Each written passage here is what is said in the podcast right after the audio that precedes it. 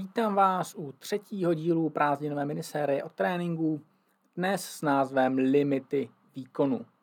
Jde o poslední díl, který je více teoretický a ty další už budou více praktické, tak to doufám vydržíte.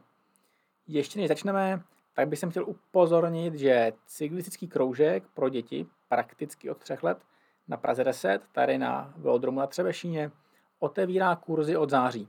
Konec konců tento díl vyšel se spožděním, protože děti na stávajícím příměšťáku mi tu strašně řvou u dveří. V srpnu si tedy vezmu volno, protože je tu tábor s přespáváním, který má také ještě nějaké to místečko pro nějakého toho malého cyklistu volné. Takže to tady bude nepořádek strašlivý a klid na nahrávání tu rozhodně nebude. Zpátky k tréninku. V posledním díle jsme se bavili trošku o hemodynamice – Řekli jsme si, že každý tréninkový motiv cílí třeba právě na průtok krve svalem. Průtok ovlivňujeme tepovou frekvencí, takže nějakou intenzitou pohybu.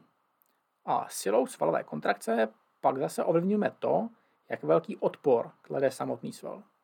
Samotné tělo pak řídí průchodnost na základě elementární logiky, kterou jsem zmiňoval v prvním díle.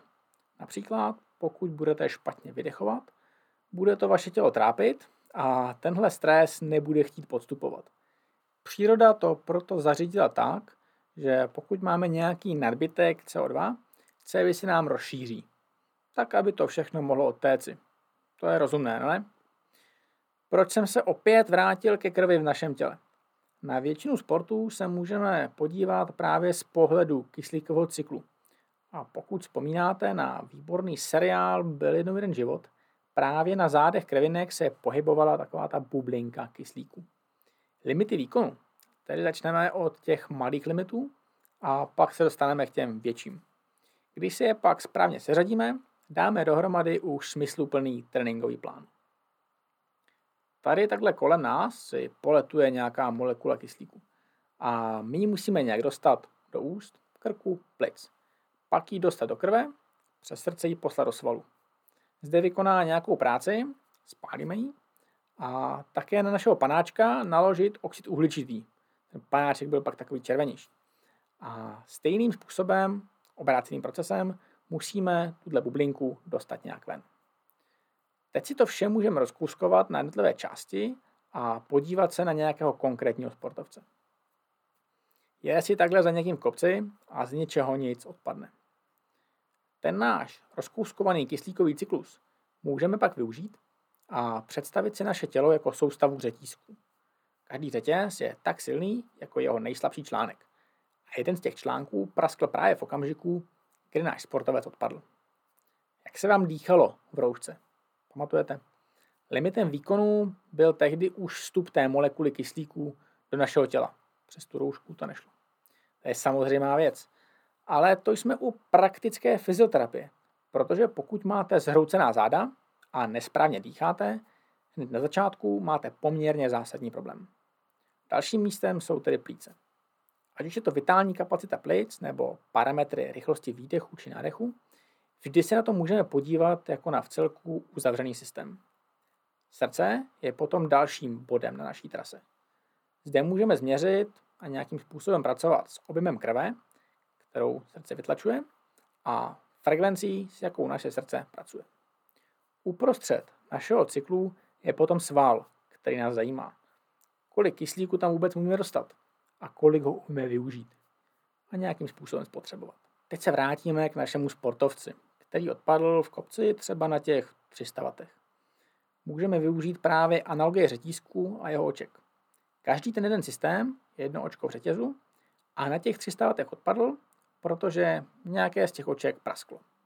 Sval třeba neumí spotřebovat další kyslík, nebo ho tam neumí dopravit z důvodu nějaké slabé průchodnosti. Nebo máme slabé čerpadlo, tedy srdce. Nebo je toho kyslíku málo už při transferu v plicích. Hůře měřitelnou, ale velmi obdobnou cestu si potom prochází další důležitý zdroj energie, cukr. Opět si můžeme celou cestu rozdělit na kroužky a na tom řetízky a dojít ke zjištění, který kroužek je ten nejslabší. Celou tu myšlenku pak můžeme využít k nějakému smysluplnému tréninku. můžeme buď trénovat na daném výkonu, to je těch 300 W, a neřešit to, co se v našem tělo stalo.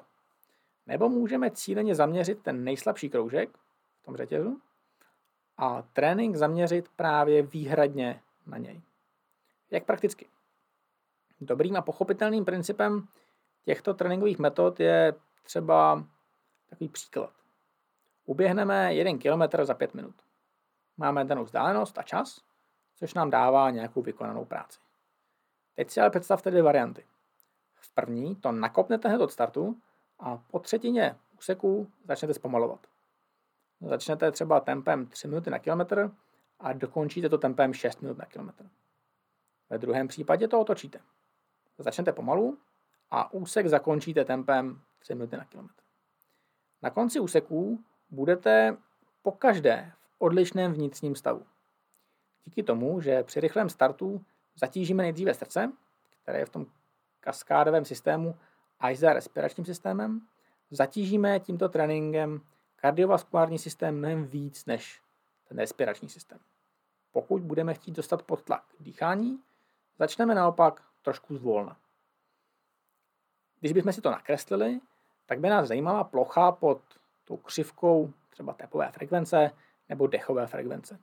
A ta plocha bude prostě jiná, když vyrazíme rychle nebo když vyrazíme pomalu. Cílem tréninku s využitím znalostí limitu výkonu je tedy zacílit nějaký správný systém a hlavně, co je to zásadní, minimalizovat přitom odvedenou práci. Pointa příběhu je totiž v tom, že správné zacílení nám umožní odtrénovat daný úsek třeba dvakrát nebo třikrát. Prostě odtrénovat toho prakticky více, protože jsme to zacílili tak, že jsme neplýtvali silami na trénink něčeho, co je zbytečné. Vlastně takové trápení koťátek. Tenhle praktický trénink ale vyžaduje jednu věc. Podívat se na limity výkonu nejenom zevnitř těla, ale i trošku z dálky. Proč sportovec neujede na kole 200 km nebo třeba neuběhne maraton? Limitem z pravidla není energetická dodávka, respirační problémy nebo špatný posed. Důvod je často mnohem prozaičtější. Prostě se mu nechce.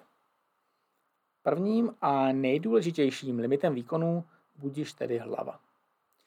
Když už se mu bude chtít, tak zjistí, že má mozoly, bolí ho zadek, ze sedla nebo má puchých na noze z bod. Dalším zásadním limitem výkonu je proto ergonomie pohybu a naše tělesná připravenost vůbec podávat nějaký sportovní výkon. Osedět si zadek a otlapkat si nožičky. Praktickým důsledkem těchto obecných a základních limitů je potom sportovní psychologie, bike fitting, fyzioterapie.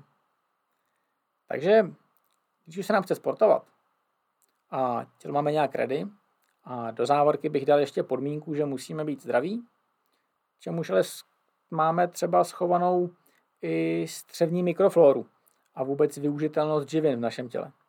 Tak pak můžeme nějak fungovat. A tím se dostáváme trošinku k energetické bilanci. Celý sportovní výkon musíme umět nějak pokrýt vlastními zdroji anebo stravou. A všechno to musíme nějak využít. Takže tím máme za sebou další krátký pohled na základní kameny tréninku a v příštím díle se podíváme na biomechaniku.